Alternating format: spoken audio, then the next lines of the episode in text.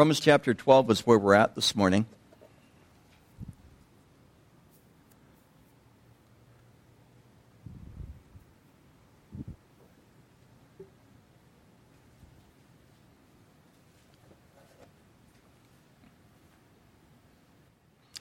Last week we looked at verse 9. So this week we'll look at verse 10. Um, well, actually, we'll go forward a little bit on that one. Um, I want to go ahead and read verse 9 through 13. I think I'll throw 14 in there just for fun, and 15. Okay. Romans 12. It says, Let love be without hypocrisy. Abhor what is evil. Cling to what is good. Be kindly affectionate to one another with brotherly love. In honor, giving preference to one another. Not lagging in diligence, fervent in spirit, serving the Lord. Rejoicing in hope, patient in tribulation, continuing steadfastly in prayer. Distributing to the needs of the saints given to hospitality. Bless those who persecute you. Bless and do not curse. Boy, don't you wish that, that verse was not there? Rejoice with those who rejoice and weep with those who weep. Be of the same mind toward one another. Do not set your mind on high things, but associate with the humble. Do not be wise in your own opinion. Repay no evil for evil, and have regard for good things in the sight of men. If it is possible, as much as it depends upon you, live peaceably with all men. Beloved, do not avenge yourselves, but rather give place to wrath. For it is written, Vengeance is mine, I will repay, says the Lord. Therefore, if your enemy is hungry, feed him. If he is thirsty, give him a drink. For in doing so, you will heap coals of fire on his head. Do not overcome excuse me, do not be overcome by evil, but overcome evil with good. Father, we pray that you would speak to our hearts this morning as we look into this passage. Lord, that we would allow your Spirit to use us as an inventory of who we are as people, of how we are walking with you. and help us to ask that question of ourselves Are we lagging in diligence? Are we being fervent in spirit? And are we serving the Lord? So speak to our hearts, we pray, this morning, in Jesus' name. And everyone said, Amen.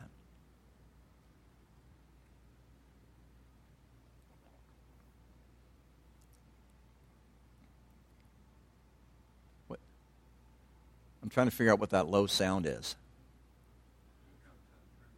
What's that? Okay. If that door is open, if, the do- if that door in there is open, if you could close it for me, Harv, that'd be great. Thank you. I'll try to ignore it. Um, nothing like stopping and bringing attention to something, huh? okay. Okay, I'm back. All right. In, in verse 9 of chapter 12, Paul is moving away from the gifts of the Spirit or the, or the charisma in the Greek and he, he's, uh, he's talking about from those functions, and now he's moving into basically virtues that he is, is calling all believers to walk in. And as is his characteristic, we see this in 1 uh, Corinthians 13, we see this in Galatians chapter 5. He leads off with love. We talked about love last week, and I'm not going to touch on this. I'm just kind of getting going here a little bit. Um, and the importance of us loving each other, the importance of us walking in love, to be loving without hypocrisy, which I found interesting in verse 9 because it doesn't necessarily say who we are to love. I think in the context that is talking about loving each other, but I also believe it's talking about loving God. And I, I think part of why Paul brought forth this issue in this passage, following up on gifts. As he's instructing and talking about gifts, I, I think he's thinking here that, that he's warning us, he, he's really driving us back to the real heart of the matter of what our life is to be like in our relationship with Christ. Uh, because he even, even goes on to say that, that, that if I, you know, in 1 Corinthians 13, that if I speak with tongues of men and angels but have not love, my speaking is what? Is like a clanging cymbal. Now, I don't know about you, but I, I hate the sound of a clanging cymbal. I, uh, um, I, I, won't go on that. Anyway, but I, I, can't, I, I, I don't like the sound of cymbals unless they're played well. Uh, they just they drive me crazy. Um, and, and worse than that, if you really want to see me head for the hills, bring in a tambourine. But anyway, um, th- those things just drive me nuts. But, uh, but this is a call toward virtue. And Paul knew, Paul knew that our, who we are as people. Because if, if we are given spiritual gifts and we begin to practice them and we begin to operate in them and we begin to see God show up and begin to see God do a work, we start to think that all of a sudden maybe we're pretty special people. And it's an issue with pride that we have. And, and, and because I've seen this, it's called spiritual pride. I don't know why it's called spiritual pride. There's nothing spiritual about it, right? But it's this operation of pride by people because God has gifted them in such a way that all of a sudden they think they're just a little bit higher than the rest of us. It's a hard thing to deal with. And the problem with pride is all of a sudden our giftings become more than what we can really handle, more than what we can really steward. And I, because I think pride blinds us to the truth. Because when we start to see ourselves operating the gifts and we become prideful about it, all of a sudden we start to think that songs like Amazing Grace, How Sweet the Sound That Saved a Wretch Like You, but we don't sing me anymore. Right? In other words, we start to see us, uh, ourselves as "Okay, I, am past that. You know, and, and I think we always have to, to stay in, in the realm of humility that says, but for by the grace of God, there go I. Pride blinds us, I think, from the truth. And um, it causes us to start to see things as we want to see them, not how they are. I think eventually the, the biggest problem with pride is that it, it eventually causes people to lie to themselves. And they have this, this overly inflated view of themselves and others, but an overly inflated view of themselves that, that isn't true. And it can snowball. My son was playing in the snow yesterday. I showed a few of you pictures of his snow dog that he, that he built out in the backyard. It looks like dog. It's actually not bad. But he also rolled this ball across the snow, well, just a ball of snow. And the next thing I know, this thing is like this, this wide. Um, I don't know what I'm going to do with it, but it's a lawn ornament now, at least till it melts. But that's how pride can be in our lives. It begins to accumulate, it snowballs and we move from one state of unreality to another state of unreality. I think conversely, if we are walking in the Spirit and not fulfilling the lust of the flesh, according to Galatians chapter 5, that we build spirit upon spirit in our lives. We begin to grow in, in our understanding of the faith. And, and it, it has that snowballing effect as well. We forget sometimes that the giving of God's gifts, even if the person is operating in pride, God may show up and God may still give gifts because he is still wanting to be gracious to those who receive, for example, the teaching of the Word of God. God is a very gracious and a very long suffering God, and I think at times that we mistake that attribute of Him for Him being either being complacent or really not caring, or perhaps the sin or the pride in our life really doesn't matter. But He's long suffering. And He desires to use us to minister to other people. He desires to use our hands, our feet, our voice, our bucks to minister to other people, to serve other people. He doesn't send angels.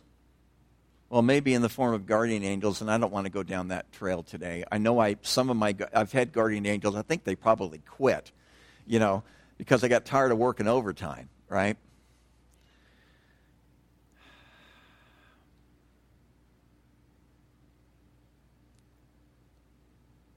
It is no mistake that the Lord said we are the body of Christ. We are his hands, we are his feet. And he desires to use us in his ministry to the world. Now, verse 10 is a, hard it's a hard verse, all right? It's a hard verse because of the way it's written in the Greek. Um, I'm going to read to you from a different translation that I don't normally read from. It's called the New English Translation, netbible.org, if you're interested. I, I think it's a pretty good translation. They actually print these type of Bibles as well, but it's online, netbible.org, and I'll read to you verse 10. First, I'll read it in the New King James. Be kindly affectionate to one another with brotherly love, in honor giving preference to one another the NET, New English Translation, says, Be devoted to one another with mutual love, showing eagerness in honoring one another. A little different, isn't it? Be devoted to one another in mutual love. This word love is based from the Greek word phileo, which means, well, it, I'm going to almost contradict myself in a minute, you'll understand it can mean brotherly love. It really better means family love or familiar love. I'll let the cat out of the bag because when in, if you have a New King James, it says, uh, "Be kindly affectionate to one another in brotherly love." That word brotherly love in the Greek is the word Philadelphia. All right. You know what's interesting about this word in this text? And it's translated brotherly love. It's in the feminine. I don't know why. All right? That's for extra credit. All right? Uh, do what you want with it. I, and, and that's why some translations will, will, will get away from the gender on this. Uh, why is it being translated in the, in the male gender instead of the female gender? I have no idea. It, it probably has to do with, with the culture of that time. So, actually, ladies, a lot of the verbs, a lot of the nouns in this little passage are in the feminine, by the way. So, um, just so you know. And it's talking about virtue. All right, anyway, don't get prideful. No, anyway. this idea of family affection, brotherly love. And it's this, this idea of, of uh, this tr- transference of a sense of affection toward our fellow Christian. And in, in, the, in some of the translations, it talks about outdoing one another in showing honor. Uh, in, in the NET, it simply says, be devoted to one another in mutual love and showing eagerness to honor one another. Do you like to honor others?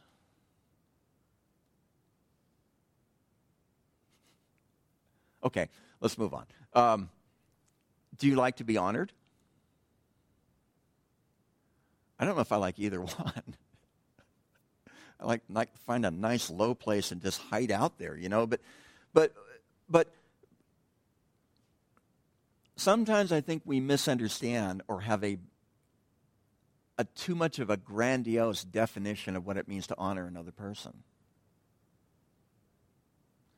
You know, so next Sunday it's not going to be Daniel Freeze Sunday, all right? So we're, not going anyway, as an example. I think we do things like that. Sometimes we, we, we push the envelope a bit too much. But how can we honor them?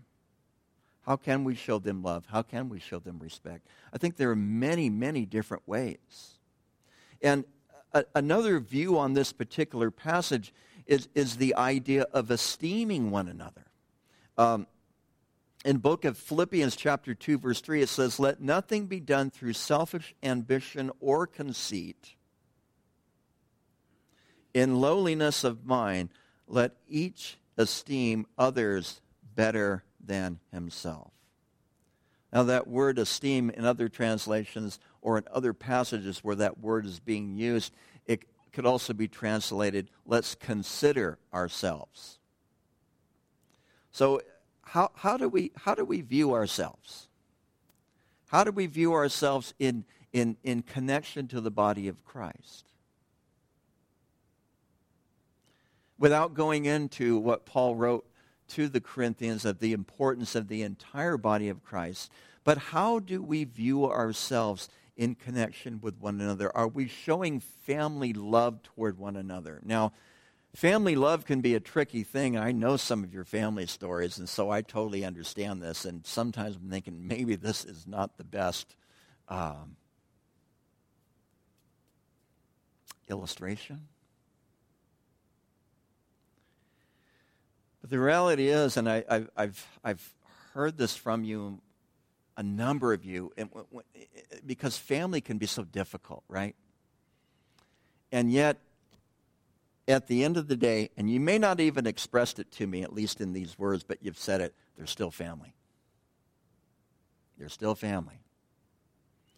And there, there's something about family that I'll, I'll, I'll move heaven and earth if I have to for my kids. Um, even if I don't want to do it. And I think most of you, if not all of you, are really the same way about that. But this, this, this calling into a family type of love for each other where we have that sense of care, where we honor each other. You know, I, I think it's weird. Um, well, there's a lot of weird things about me, but I think it's strange that both of my kids have keys to my house and I don't have keys to theirs. But, you know, all right, so maybe that was a bad confession. I don't know. But, uh, but you know, I mean, and they don't walk in, by the way. Of course, the grandkids do, but you know, they do what they do. But nonetheless, they have that ability to come in and to just be a part of what's going on in, our household at any time. And to be in a place that we honor one another, that we think about one another, that we, we, we give thought. Even, even I think uh, uh, uh, okay, none of you strike me as rude, okay? Okay, so understand, I'm not, I'm not picking on anybody. I, I had, didn't see something happen and decided I need to address it. Uh, I, but I do think we, even in, in the gathering together, that we love and respect each other. I, I think you guys all do that. I think you do a good job of that, actually. But let nothing be done through selfish ambition or conceit. See, that's the pride that enters in when, when, when we forget that the gifts that we have been given have been given to us by God, and they've been given to us by God with the intention for us to serve one another. As I've said to you in the past, I think some people, they, um, they drive me crazy because they, they talk about their gifts, and it's almost like they're in, in a Boy Scout troop and it's like they wear that thing that has all the merit badges, you know? Thank you. They wear a sash with all the merit badges, and it's like it's like their gifts are their merit badges or something. You know, it, God gives what He gives for His own purpose. Um, God didn't call me into pastoral ministry because I'm smart or I'm spiritual. He called me into pastoral ministry. I'm convinced because I need a short leash. You know. Um, I hate to see what I would be like if, anyway. Some of you know me better than others, don't you? And anyway, we've worked together.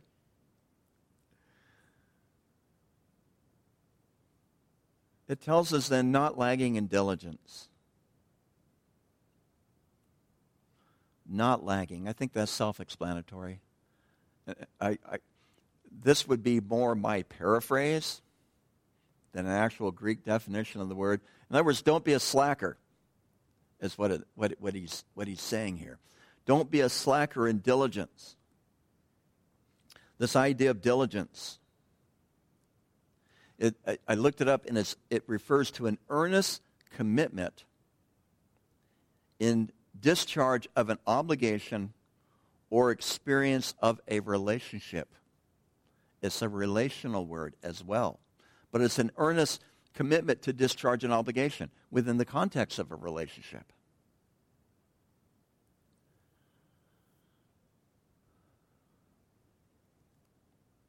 Perhaps a stretch, but it's almost like it's saying anything that's worth doing is worth doing halfway.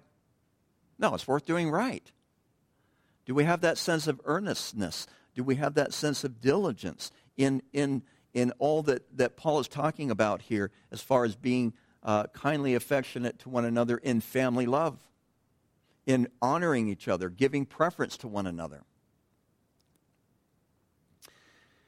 Rejoicing, excuse me, uh, lagging in diligence, fervent. I had to look this over because I got, I got stuck in this thing. I used to call it fervent. Um, nobody corrected me, um, but it, it's fervent. Um, this is an interesting word because it's a word that's used to describe boiling water. Think of that. Because you get a pan. Okay, your wife gets a pan, all right, and fills it with water, and you put it on the stove, and it, it's nice and calm at first, right?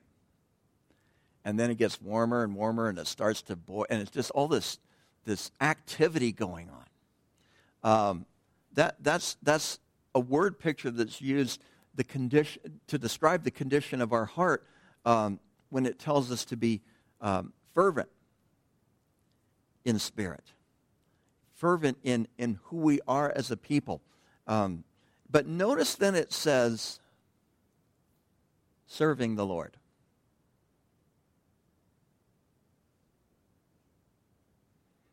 This word serve refers to an act or a conduct of oneself as one who is in total service to another. Someone who is in total service to another. It could refer to the duties of a slave. It could refer to serving. It could refer to obeying.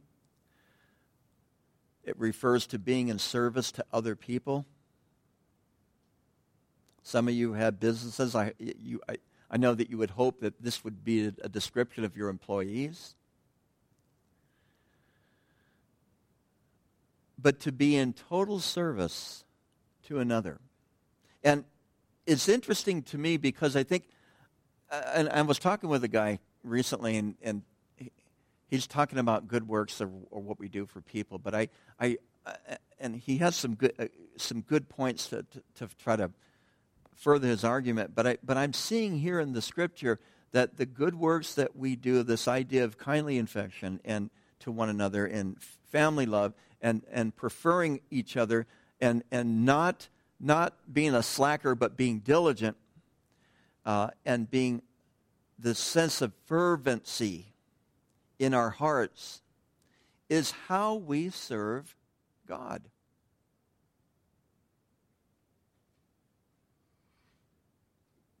Did you ever think about that? Think about what you do in related to your spiritual life. Isn't really, if you really stop and think about it for a second, isn't really most of it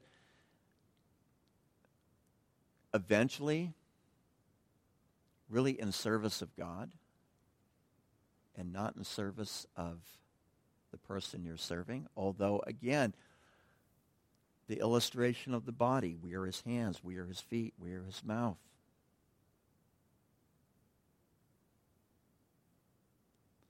And that all these things, see, this goes back to what what we've looked at, and, and we're actually we're looking at it on Wednesday night in in uh, in verses four through eight with this this partial description of some of the spiritual gifts that we have been given.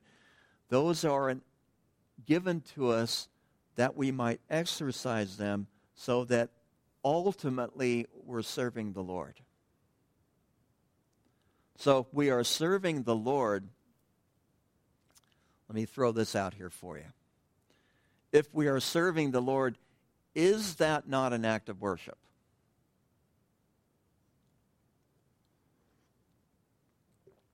Or is it is worship only when we just come in here and sing a few songs?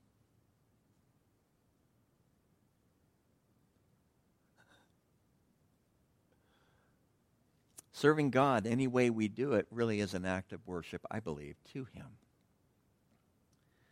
And it is an act of worship as we exercise the gifts that He has given us that are empowered, I believe, by His Spirit,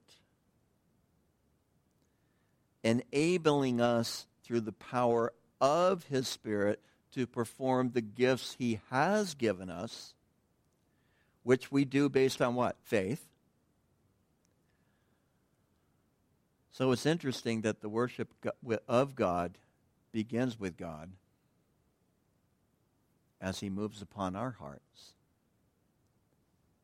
and causes, uh, call, calls us into that which he has called us into in the form of service. And then it is then directly turned back and given to God.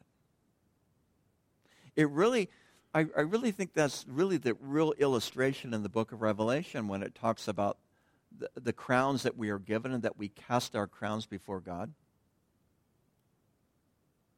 Why would we, you or, or I, be given a crown in the first place? Because of what we have done, the service we have done, the work that we have done. And to be able to take that, to take the, and the crown represents all that you, the entirety of your life in service to God. And to take the entirety of your life in service to God and to present it, to Him as a act of worship the idea of casting a crown, which I, my mind goes back to the heave offering in the Old Testament, where you would actually heave something up toward heaven, heave it toward the Lord, kind of this gesture that you would uplift it. And in recognition that all that I have, all that we have been given, any abilities that we might possess, have given to us because every good and perfect gift comes from the Father of lights, of whom there is no variance or shadow of turning, James tells us. Every good and perfect gift. And we use those as a way to minister to others, but ultimately it is in the service of God and as a form of worship to him. Remember back in verse 1 of chapter 12 that you present your bodies a living sacrifice, wholly acceptable to God, which is your reasonable service. There is the Greek word latreia, which also could be translated what? Worship. So he just Paul just in, cycled us back to verse 1 here in verse 11. Serving the Lord. I got a few minutes. We'll do 12. Rejoicing in hope. See, this struck me. I'd rather rejoice when it's no longer hope right? Wouldn't you? You're with me.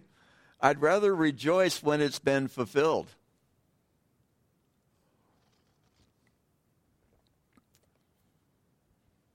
It's who we are. My head's just swimming around with it. Give me more, God. Give me more. You ever, you ever been around people? I've been around people like that. They drive me crazy. But anyway. Um, for goodness sake, He saved you.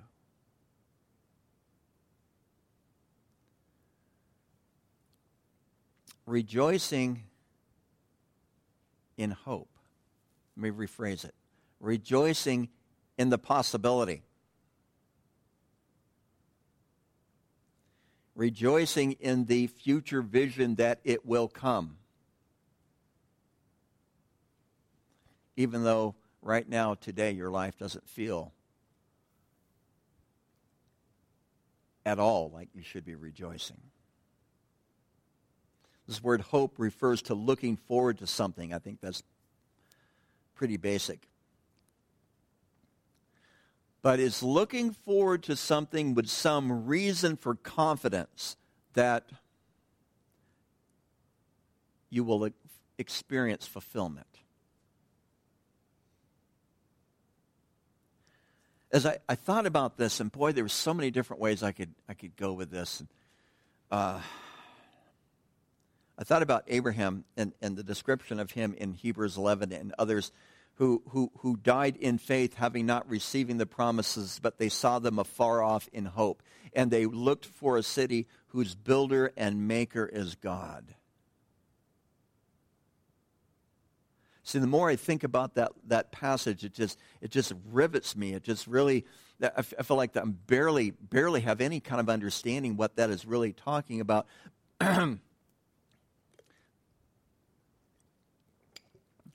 but it, I think it relates to even Psalm 42, where deep is calling out to deep. The depths of my soul is being called out to by the depths of the Almighty God's soul. Psalm 42, 7. And, and that, that we can hope in something. Romans chapter 4, verse 17 and 18. I had to go back to that. It says, I, I love this passage. It says, God who gives life to the dead and calls those things which do not exist as though they did. Boy, I, I could almost sit in silence for a long time and not say a word, just think about that. He calls those things which do not exist as though they did, who, contrary to hope, in other words, they had no reason to believe but contrary to hope, in hope, believed. It's referring to Abraham so that he might become the father of many nations. No wonder. Gosh, I'm almost hesitant to say this, but I'm going to. No wonder Abraham was called a friend of God.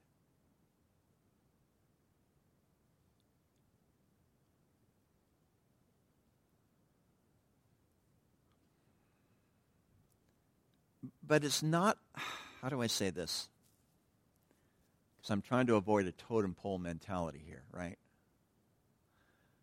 His faith and his walk with God is not something that you cannot attain to as well. He called those things which do not exist as though they did. You know, I, I think at times we need to remind ourselves that God does that. I'm going to be bold enough to say I think at times we need to remind God that He does that.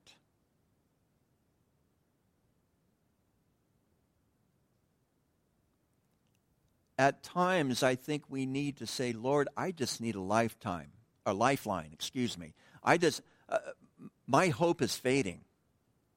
We sang it this morning. My hope is built on nothing else but Jesus Christ and his what? His righteousness. But at times it just, it just seems like it, it just diminishes. It just fades. But we, we have a God who gives life to the dead and calls those things which do not exist as though they did. See, that takes me so far uh, uh in comprehension of really understanding that his wisdom is so far beyond ours.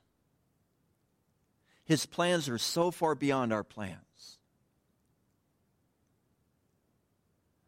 And, and I read verses like this, and I, and I have to confess, I don't have God figured out at all. What in the world am I doing up here, right? But I have hope. I have hope. I have hope when I pray and I pray for situations and I pray for people like I've been praying for them now for years.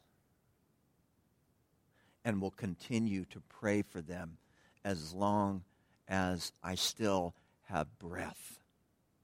Because I have hope that there is a God who calls those things into existence that, uh, and speaks about those things as though they did exist, even though they do not currently exist. I have that hope.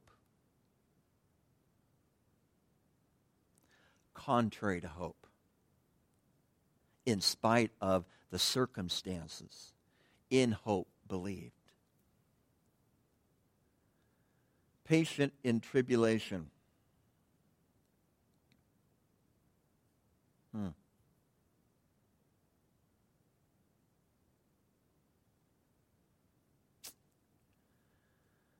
This word patient or enduring means that you maintain a belief, you maintain a course of action in the face of opposition. It's a very strong word in the Greek. You maintain it in the face of opposition. It means you stand your ground.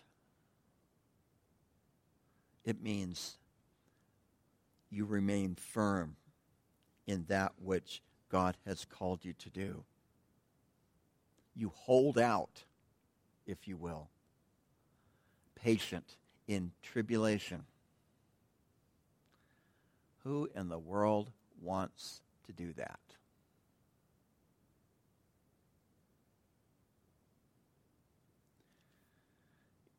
I think at times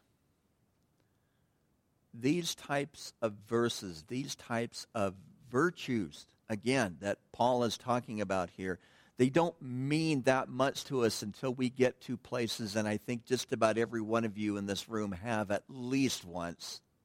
But you get to places where your back is against the wall. And this is all you got to hang on to. To be patient, to endure, to stand your ground, to hold out, to continue your course of action in the face of opposition, in the midst of the tribulations, and in the midst of the trials, and in the midst of the difficulties, and in, in the midst of all those nagging doubts that I think each one of us have from time to time, and those times that we just think, why in the world am I even doing this anyway?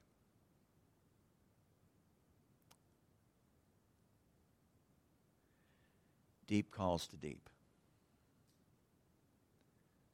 The depth of my soul being spoken to, the, to God by the depth of his soul. A, a communion that I can, I can really, I can't really describe anything more than that. But I, can, I believe I can, I can, that verse in Psalms just gives me the, the biblical uh, confidence that I'm in the right place in understanding this in my relationship to God.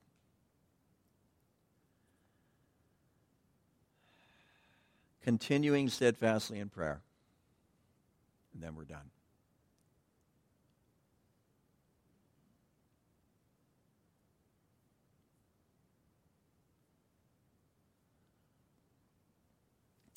This idea of staying in prayer in the time of tribulation, being patient in tribulation, because you need that sense of patience. You need that sense of enduring, you need that sense of holding fast if, in fact, you can continue in prayer. You got to have that patience first.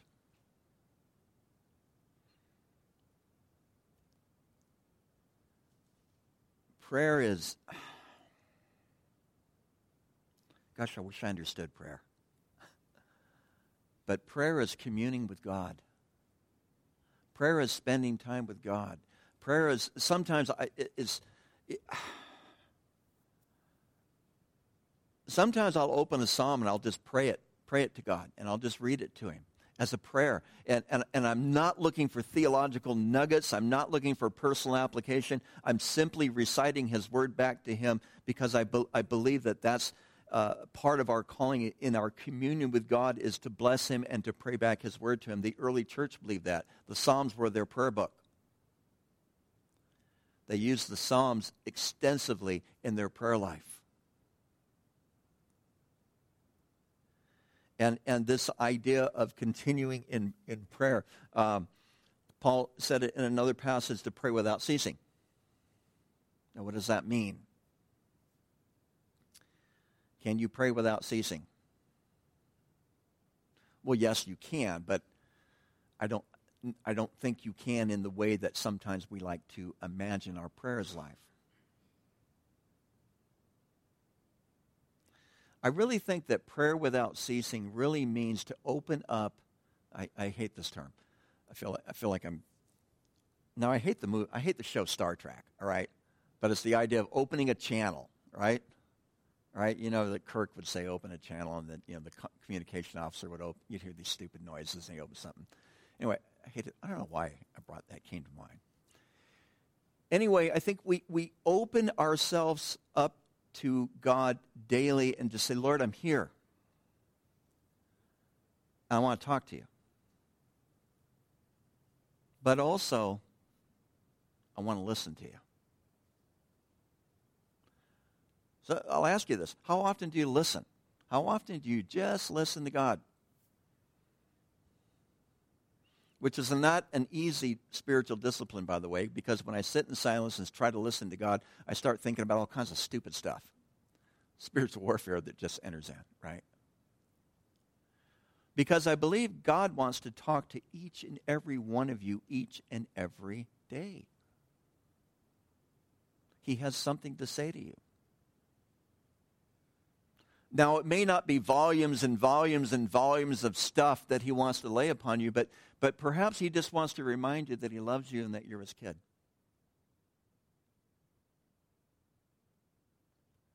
Sometimes I'm thinking, man, that's, not, that's better than good enough. That's all I need. And I can just respond, but thanks, Lord, I love you too. And just go about my day. And he reminds me again. But to continue in prayer.